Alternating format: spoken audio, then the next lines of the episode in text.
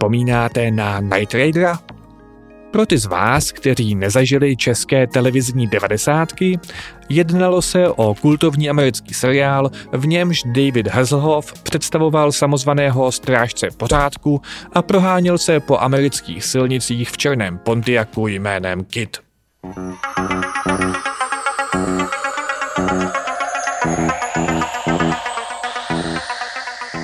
Kid Přitom nebyl obyčejné sportovní auto, ale měl v sobě zabudovaný bezpočet kamer a snímačů a především centrální jednotku s procesorem Night Industries 2000.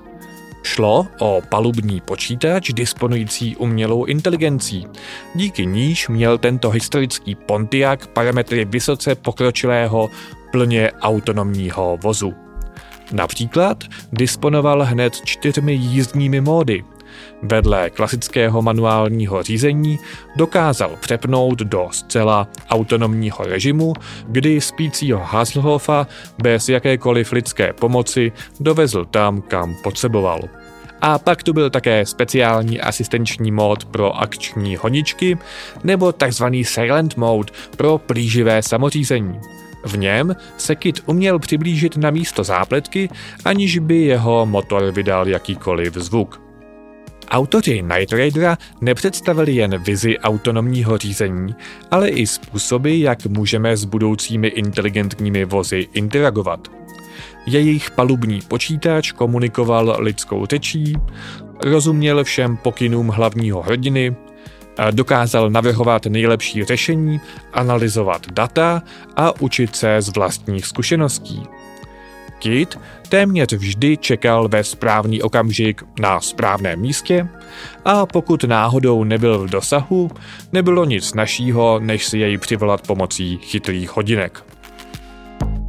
Ahoj, já jsem Lukáš Pilka, šéf designu ve společnosti Blue Ghost a tohle je můj podcast Update.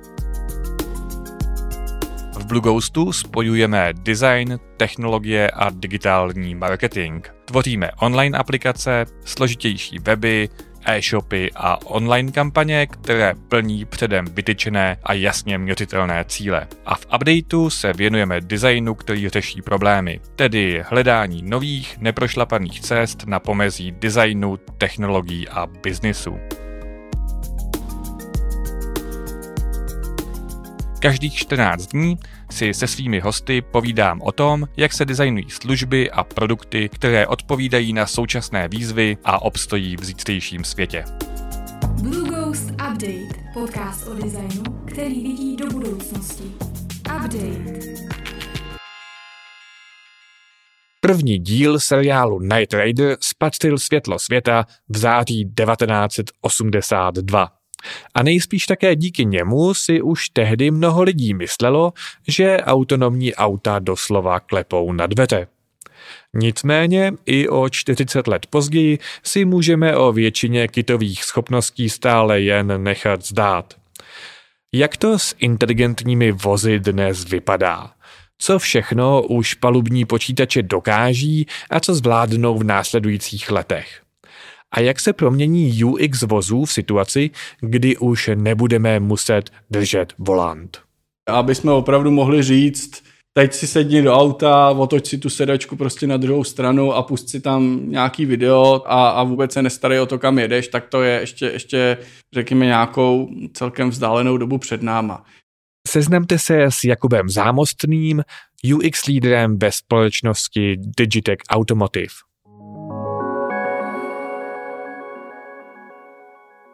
Dobrý den, Jakube, já vás vítám v updateu. Dobrý den.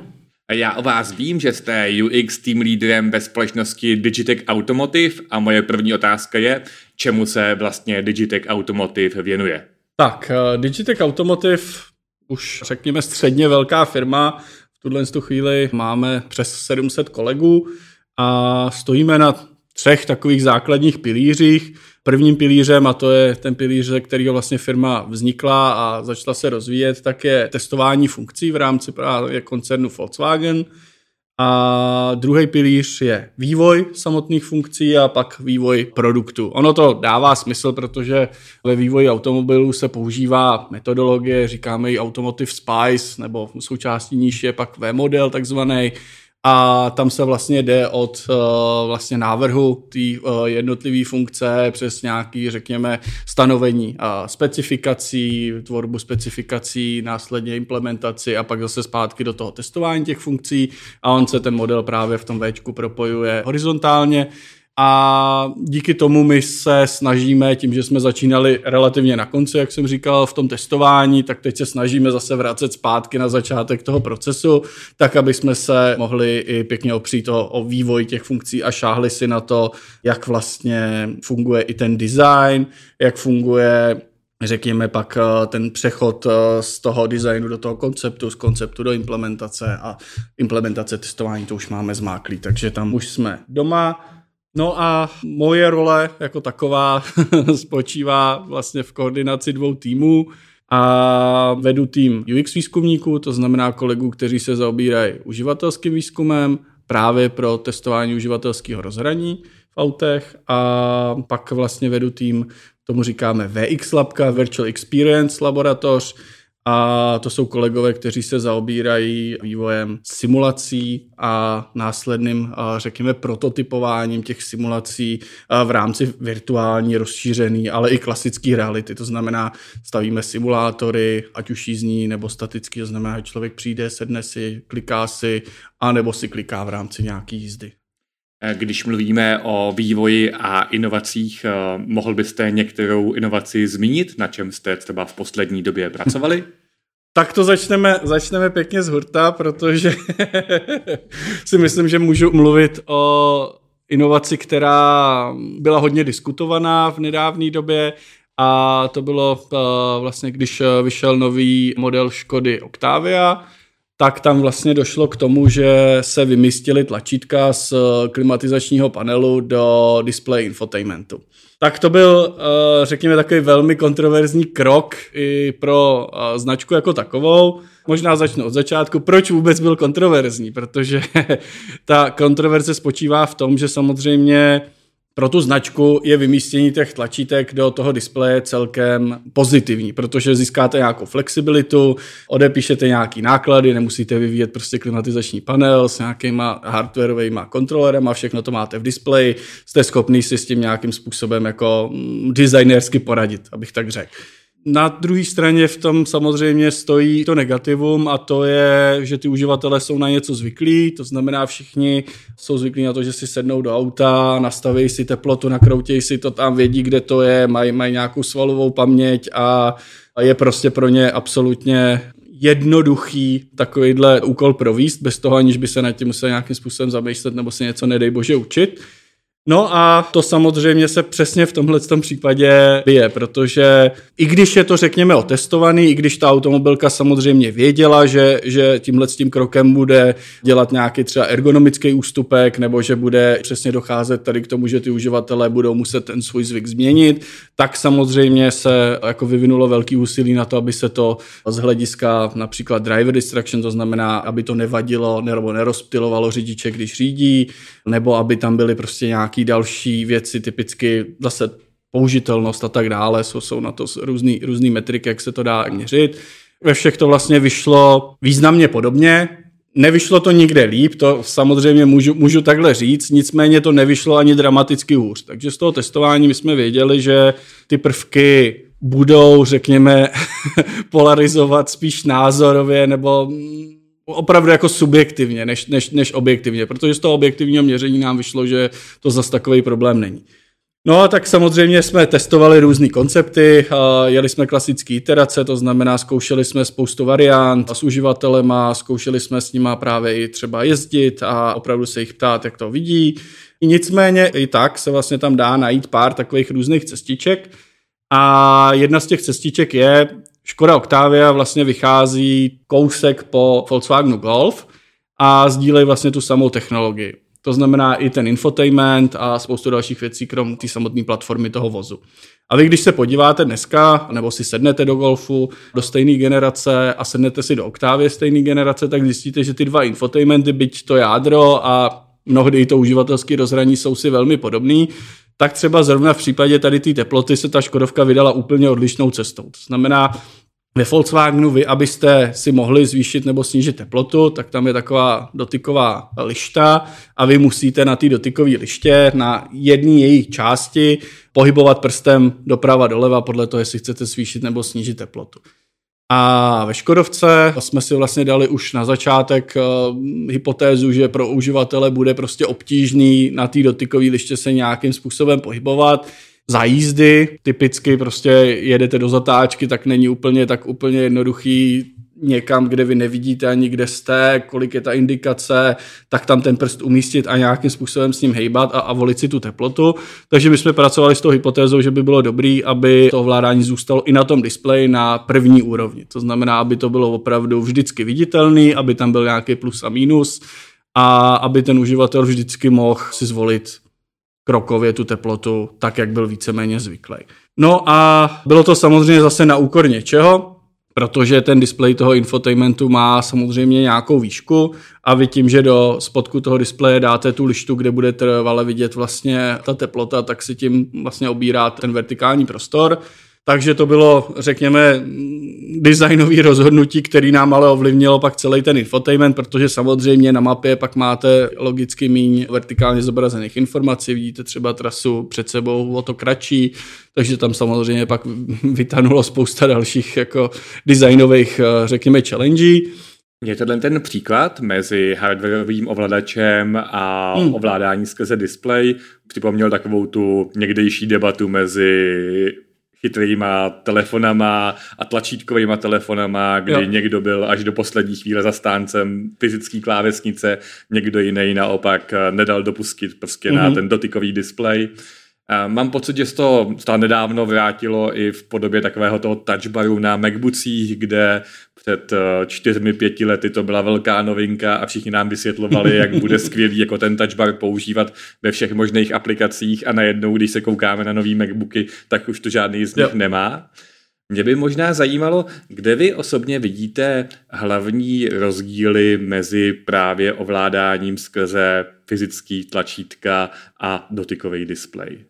Tak ono se ukazuje a ukazuje se nám to i vlastně s, v tom autě, že vy to nesmíte, nesmíte to překombinovat. To znamená samozřejmě jako hardwareový element je dobrý pro nějakou rychlou manipulaci s nějakou předem danou funkcionalitou. Typicky to ovládání té teploty je úplně krásný use case. To znamená, vím, že můžu otočit doprava, doleva, vím, že můžu stisknout. To znamená, to jsou takový tři, řekněme, jako základní akce, které může ten uživatel províst a ty si může dobře zapamatovat. To znamená, vy, když si do toho auta sednete prostě, jak se říká, o půlnoci se zbudíte a někam pojedete, tak víte, že doprava doleva nebo zmáčknou, to jsou ty věci, které můžete dělat.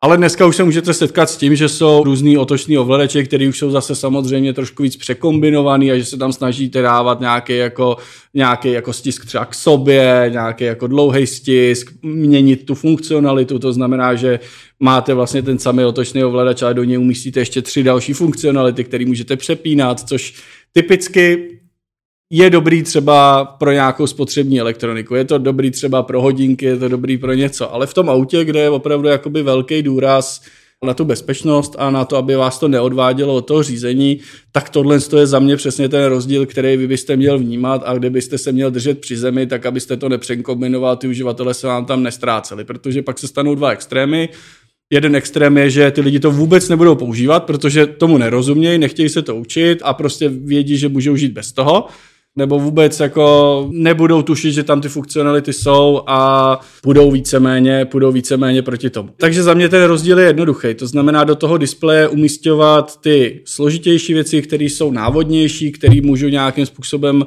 toho člověka výst skrze tím procesem a na ten, na ten ovladač ideálně opravdu vymístit nějaký jednoduchý funkcionality typu potřebuji něco vypnout, zapnout, přepnout nebo, nebo změnit tu teplotu. A já si myslím, že to byla taková, řekněme, trošku slepá ulička a že teď v brzké době uvidíme zase návrat nějaký podoby otočných ovladačů zpátky do aut, protože se prostě ukazuje, že to tam má svoje místo. Stejně tak, jako mají svoje místo prostě nějaký haptický tlačítka na, na telefonu, to znamená zapínací, vypínací tlačítko taky prostě je haptický, má to svůj důvod, je to fajn a, a je tam, takže dokážu si představit, že, že to bude velmi podobný případ. Posloucháte Blue Ghost Update. Vy jste eh, na začátku zmínil, že v rámci vašeho design procesu má velký význam simulace a že mm. používáte eh, virtuální realitu. Eh, k čemu přesně ji využíváte? Kdybych to vzal úplně od začátku, tak my to stále rozdělujeme. My ty simulace, které děláme, tak děláme ve virtuální, v rozšířený a pak ještě klasicky prototypujeme fyzicky. To znamená, stavíme prostě simulátor a fyzicky k němu připojíme díly a, a děláme třeba mm, hardware in the loop, to znamená, jsme schopni reálně komunikovat s nějakýma jednotkama z toho vozu. Ale co ta virtuální realita pro nás přináší, tak je velký zrychlení a samozřejmě velká efektivita v tom prototypovacím procesu, protože je složitý v dnešní době sehnat v automobilce překvapivě auto, na kterým vy si můžete hrát a opravdu ho rozebrat a prototypovat a něco zastavit a vyndat a každou chvíli to měnit. Je složitý k tomu mít nějaký tým, který by se tomu mohl věnovat. To znamená, opravdu je to o tom, že ta efektivita je na straně toho uh, virtuálního světa a ono to je hodně vidět, že ten boom je tam, je tam opravdu dost velký ve všech jako odvětvích, ne, nejenom v automotiv, ale hodně se tomu věnuje Nvidia, tam má svůj vlastní, svůj vlastní space, uh, kde je schopná vlastně virtualizovat a, a tvořit digitální dvojčata různých technologií. A u nás jsme v zásadě v podobném duchu se snažili vlastně virtualizovat i to uživatelské testování, řekněme, nebo tvoření těch eh, uživatelských rozhraní. Takže nám to slouží primárně k tomu, aby jsme vlastně vytvořili ten prototyp celý ve virtuální realitě jenom za pomocí virtuálního headsetu a řekněme, nějaký sedačky, protože snažíme se tam držet pořád nějakou, nějakou ergonomii, aspoň základní, takže vy přijdete, přijdete vlastně do, do takové konstrukce hliníkové, kde je prostě sedačka z klasického auta, ta je naměřená, je vlastně v té správné pozici, jako je v tom autě, je tam daný volant, a, takže vy se tam usadíte, máte ten pocit toho, že sedíte v té sedačce, máte ten volant, kterýho se můžete chytnout a nasadíte si vlastně ten virtuální headset a v tu chvíli se ocitáte v tom virtuálním světě, kde je to všechno ostatní. A pro nás v tuhle chvíli bylo opravdu omezující to, aby jsme dobře zachytili vlastně ten uh, pocit z toho kokpitu, protože, jak jsem tady mnohokrát říkal, my se zabýváme primárně uživatelským rozhraním, takže pro nás je důležitý uh, kokpit, uh, okolí kokpitu a ten vlastně středový displej, kde se nachází infotainment. Pak je pro nás důležitý head-up display, kde můžeme taky nějakým způsobem interagovat a v budoucnu asi pravděpodobně budeme interagovat víc a víc. Částečně je pro nás důležitá i nějaká jízdní simulace, protože proto, abyste mohl testovat nějaký koncept uživatelského rozhraní v autě, tak je důležitý, aby se auto hýbalo. Případně pokud testujete nějaké funkcionality třeba asistenčních systémů, tak je dobrý, aby se auto hýbalo v kontextu nějaké dopravní situace, třeba v nějakém provozu nebo tak. Takže tohle je cesta, kterou my jsme se vydali, aby jsme, aby jsme byli opravdu schopní buď ten zážitek udělat komplet ve virtuálu, nebo aby jsme byli schopni použít třeba jenom nějaký prototyp a doplnit ho nějaký prvky uživatelského rozhraní v rámci té rozšířené reality, a nebo aby jsme byli schopni tohle všechno přenést do fyzického světa, když už je opravdu potřeba třeba někde v nějaký předsérii nebo v nějakém složitějším testování už opravdu mít ten koncept eh, nebo prototyp fyzicky.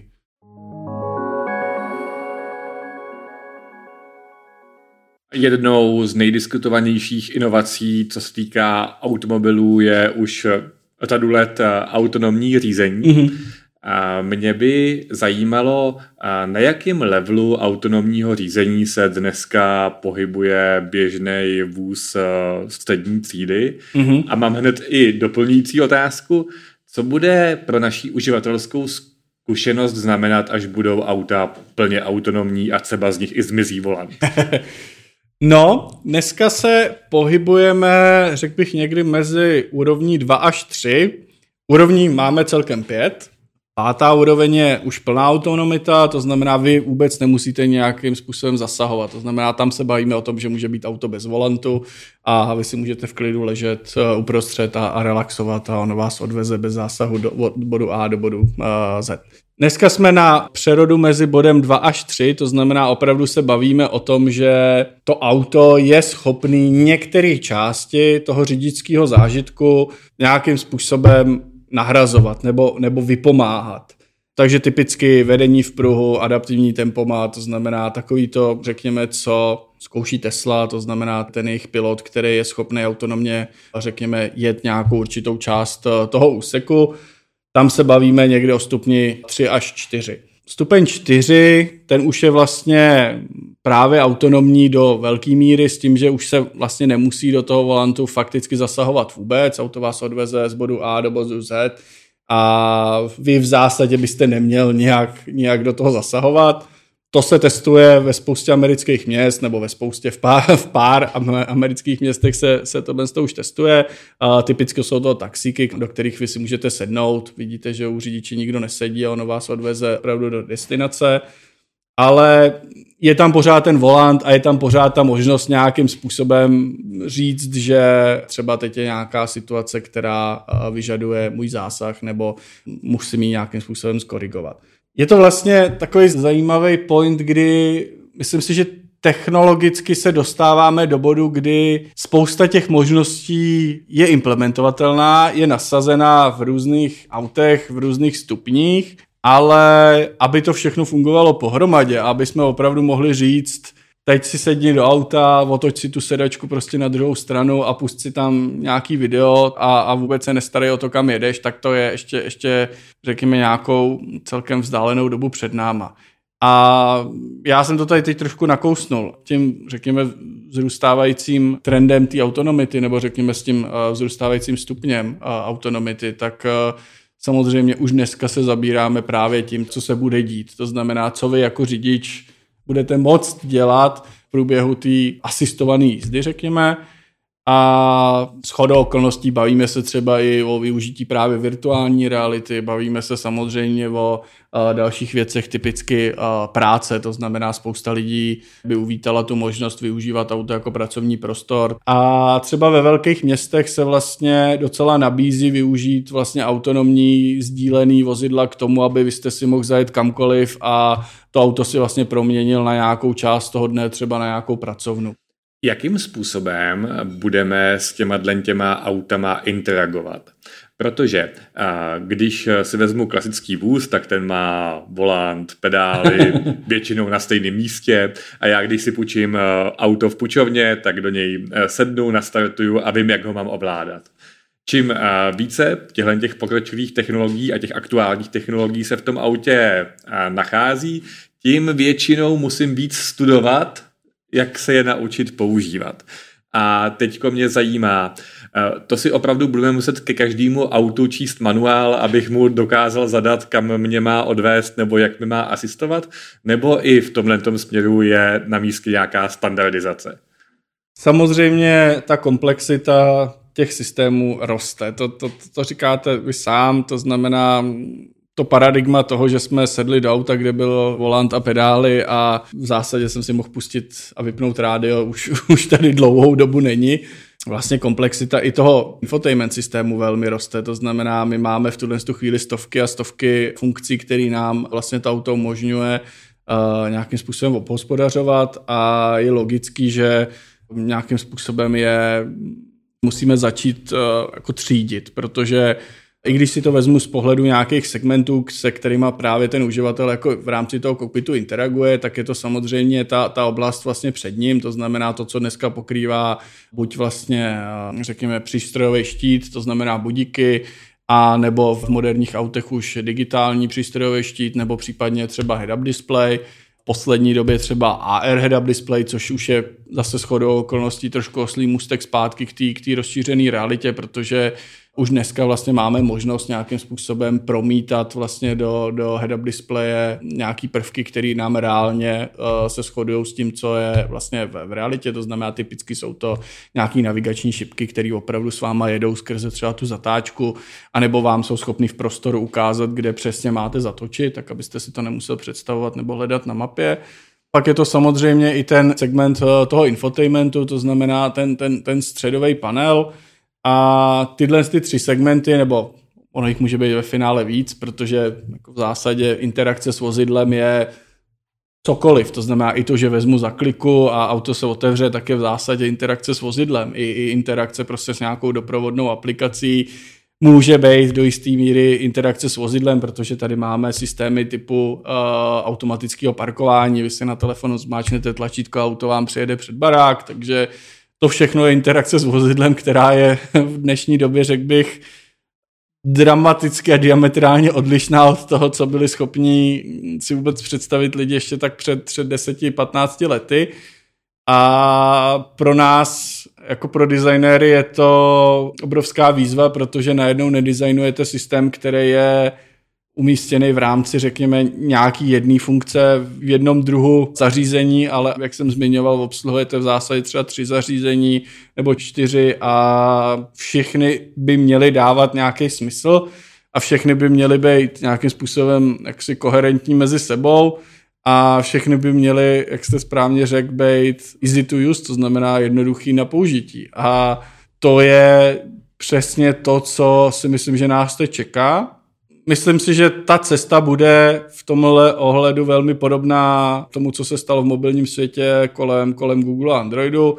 Myslím si, že ta standardizace proběhne právě na úrovni toho systému a že se budeme lišit tím, jak kdo přistoupí k, řekněme, k modifikaci toho základního operačního systému, který, který ty auta budou sdílet protože zase logicky dává smysl, aby v rámci uh, Volkswagen Group byl k dispozici nějaký infotainment systém, který bude sdílený nebo sdíletelný mezi sebou, tak aby docházelo k nějaké efektivitě a zase, aby, aby třeba i jsme byli schopni nabídnout uživatelům co nejlepší možný zážitek, protože ono se nám to dneska trochu vytrácí, a tím, že vlastně ten, ten infotainment jako takový je dělaný vlastně přímo, přímo pro tu značku nebo přímo pro ten segment, tak uh, vy vlastně máte hrozně stíženou pozici v tom uh, tam integrovat služby třetích stran. To, co se povedlo Tesla, že prostě vydala auto a hned tam byl integrovaný Netflix, Spotify a všechny služby, které vy byste si jako uživatel představoval, tak ty uh, tradiční automobilky,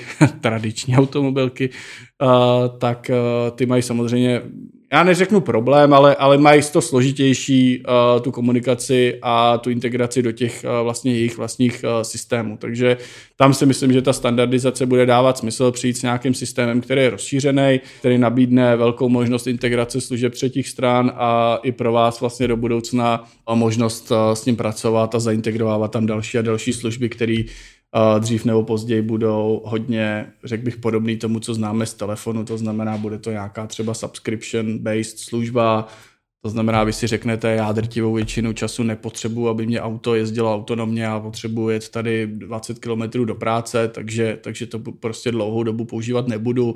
A pak jedu, jedu do, do Itálie k moři, tak si, eh, tak si to zaplatím, protože vím, že, že mě to tam odvede. Takže tohle to si myslím, že spíš bude ta cesta, jak eh, standardizovat to rozhraní, ne jak standardizovat úplně ty funkce, protože ono to logicky ani nejde, to by muselo být svázaný nějakýma normama a asi bychom jako uživatelé bychom z toho možná těžili, nicméně ty značky jako takový asi by měly daleko menší prostor v tom si jako promovat a, a nějakým způsobem jako využívat ten svůj potenciál pro marketování těch jednotlivých, jednotlivých funkcí. Takže tam si myslím, že tím směrem to úplně asi tak jednoduše nepůjde. Přesto, eh, když mluvíme o nějakém jednotném operačním mm. systému, eh, to znamená, že se budu moc těšit i na aktualizace. Že eh, ráno přijdu ke svýmu autu a auto mi při nastartování řekne, máme tady update systému a máme tady vylepšený infotainment a nový bezpečnostní prvky, které budou líp kontrolovat bezpečnost při vaší jízdě. Protože mám pocit, že auta jsou možná jedním z posledních eh, kusů nějaký velký sofistikovaný elektroniky, kde něco jako aktualizace nefungují. Já když tady jsem eh, u nás eh, v Blue Ghostu v kanceláři, tak tady chytrý televize se aktualizují, dokonce náš kávovar je připojený na Wi-Fi a taky má nějaký softwarový aktualizace. Tak jak to bude s těma autama? Oni ty, i ty auta už mají v dnešní době nějakou možnost aktualizace, Spíše to, řekněme, aktualizace, která ale do dlouhé míry závisela na servisu té značky, té automobilky, to znamená, vy jste mohli přijet do servisu a říct, hele, chtěl bych, chtěl bych aktualizovat to svoje auto a oni vám pravděpodobně ještě tak deset let zpátky by se zeptali, myslíte mapy? A, a, a nabídli vám nějakou, nějakou flešku nebo možná tehdy ještě DVDčko s aktuálníma mapovými podkladama Dneska už by se možná opravdu zeptali na, na, na nějakou verzi uh, toho infotainmentu nebo, nebo na, uh, na možnost uh, přeflešovat ty řídící jednotky těch jednotlivých systémů. asistenčních a v budoucnu to samozřejmě tohle to přijde a myslím si, že nejsme vůbec daleko, aby jsme se s tím začali setkávat i v autech koncernových, už vlastně s příchodem elektromobilů do koncernu, tak si over the air update nebo možnost vlastně aktualizovat se vzduchem přisvojili, myslím, jak všechny IDčka od Volkswagenu, tak i Škodovka Enyaq, takže to, tohle to všechno už, už v tom světě dneska máme, takže stačí přijet domů, připojit auto na Wi-Fi a ono vám dřív nebo později asi zahlásí, že, že našlo nějakou aktualizaci. Nicméně ta aktualizace jako taková, ta propojitelnost jako taková, je hrozně zajímavý téma, protože pro mě osobně je to třeba změna zase takového trošku paradigmatu z toho, že jsme vyvíjeli opravdu ten custom systém pro ty značky a to, co vy jste tam vlastně nadizajnovali, to, co jste s těma uživatelema otestovali, tak muselo vydržet třeba, ideálně to muselo vydržet tu životnost toho vozu, protože prostě, jak jste říkal, nebyla tam žádná možnost aktualizace, to znamená, i když se doba měnila, i když se uživatelské návyky měnily, tak to muselo být, muselo to obstát nějakým způsobem. A, a dneska je to o tom, že vy opravdu můžete nějakým způsobem i víc být třeba zaměřený na jakoby užší segmenty. To znamená, vy jste schopný tam trošku víci hrát s tím, co ty uživatelé třeba nějakým způsobem jako opravdu potřebují. Tak, jak to dělá Tesla, to znamená pušovat tam třeba nějaké funkcionality, které nenutně jsou vždycky úplně super doladěný, ale já si nějakým způsobem za chodu potvrdím, jestli je to dobrá nebo špatná cesta a jsem schopný to nějakým způsobem jako iterativně docela rychle opravovat. Byť si nemyslím, že mnohdy je to jako to nejlepší, co vás může v autě potkat, protože myslím si, že to zažívá i spousta lidí na, na telefonech, to znamená, že když vyjde nějaká velká aktualizace systému, tak, eh, tak najednou se začnete trošku jako divit, kam vám zmizelo to a to a proč je tohle jinak, tak to, to samé je vlastně jako u toho auta tam je to o to horší, že u toho auta to je ještě teda nějakým způsobem jako bezpečnostně relevantní, to znamená opravdu jako pokud se něco nepovede a, a, a dostane se tam nějaká změna, která, která třeba bude ovlivňovat čitelnost textu nebo bude ovlivňovat v, nějaký další jako opravdu použitelnostní věci, tak vy jste zodpovědný jako ta značka za to, že, že samozřejmě ten řidič eh, by to měl mít neodvádějící tu pozornost. To znamená, pak už se opravdu hazarduje s tím, že někdo může říct, já jsem se tady musel soustředit prostě 10 vteřin na, na obrazovku uh, toho infotainmentu a díky tomu jsem tady sil do škarpy. Takže jenom tím chci asi v zásadě říct, že je potřeba Myslím si, že Volkswagen v tomhle ohledu bude vždycky možná trošku konzervativní, ale konzervativní v tom ohledu, uh, aby, aby ty systémy byly co nejlíp použitelný a, a co minimálně z toho pohledu bezpečnostního, co, co, co nejlepší v tom ohledu, aby, aby se tohle nestávalo.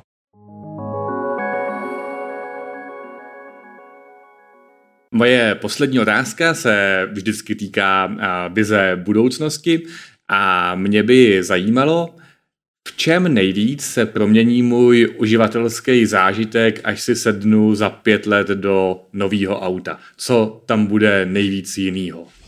No, za pět let si myslím, že ještě pořád uvidíme ty auta v té formě, jaký vidíme dneska. To znamená, možná dojde k nějaký té standardizaci, o které jsme se bavili v rámci toho uživatelského rozhraní. Možná, že tam uvidíme nějaký, nějaký třeba Androidí systém a budeme mít možnost si tam nainstalovat daleko víc aplikací.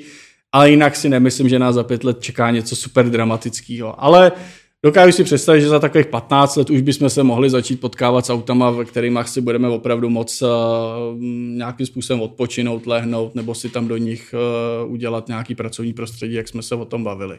Takže vidím to tak, že, že budoucnost je smělá, minimálně pro nás v tom ohledu, aby jsme si ještě víc rozšířili vlastně to pole toho, kam až musíme navrhovat ten uživatelský zážitek, protože jak jsme se o tom spolu bavili, Půjde to ještě dál do samozřejmě navrhování zážitku z celého toho auta a z celého toho prostředí, což zase přinese i spoustu příležitostí pro další designerské disciplíny, protože najednou to bude navrhování vlastně, v podstatě to bude interiérový design akorát eh, toho auta spojený s nějakým digitálním zážitkem a ve spolupráci s tím, že tam taky někde možná v rohu bude, bude ještě pořád to auto, se kterým se bude moc dát jezdit.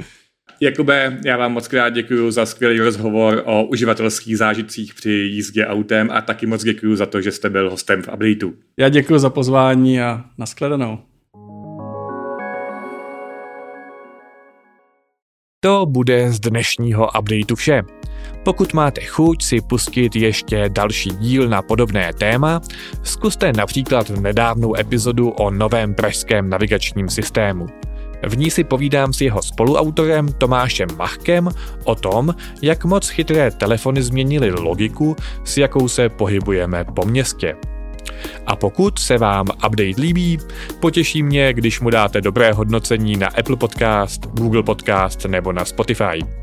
Nová epizoda nás každopádně čeká zase za dva týdny. Díky, že jste nás poslouchali a buďte up to date.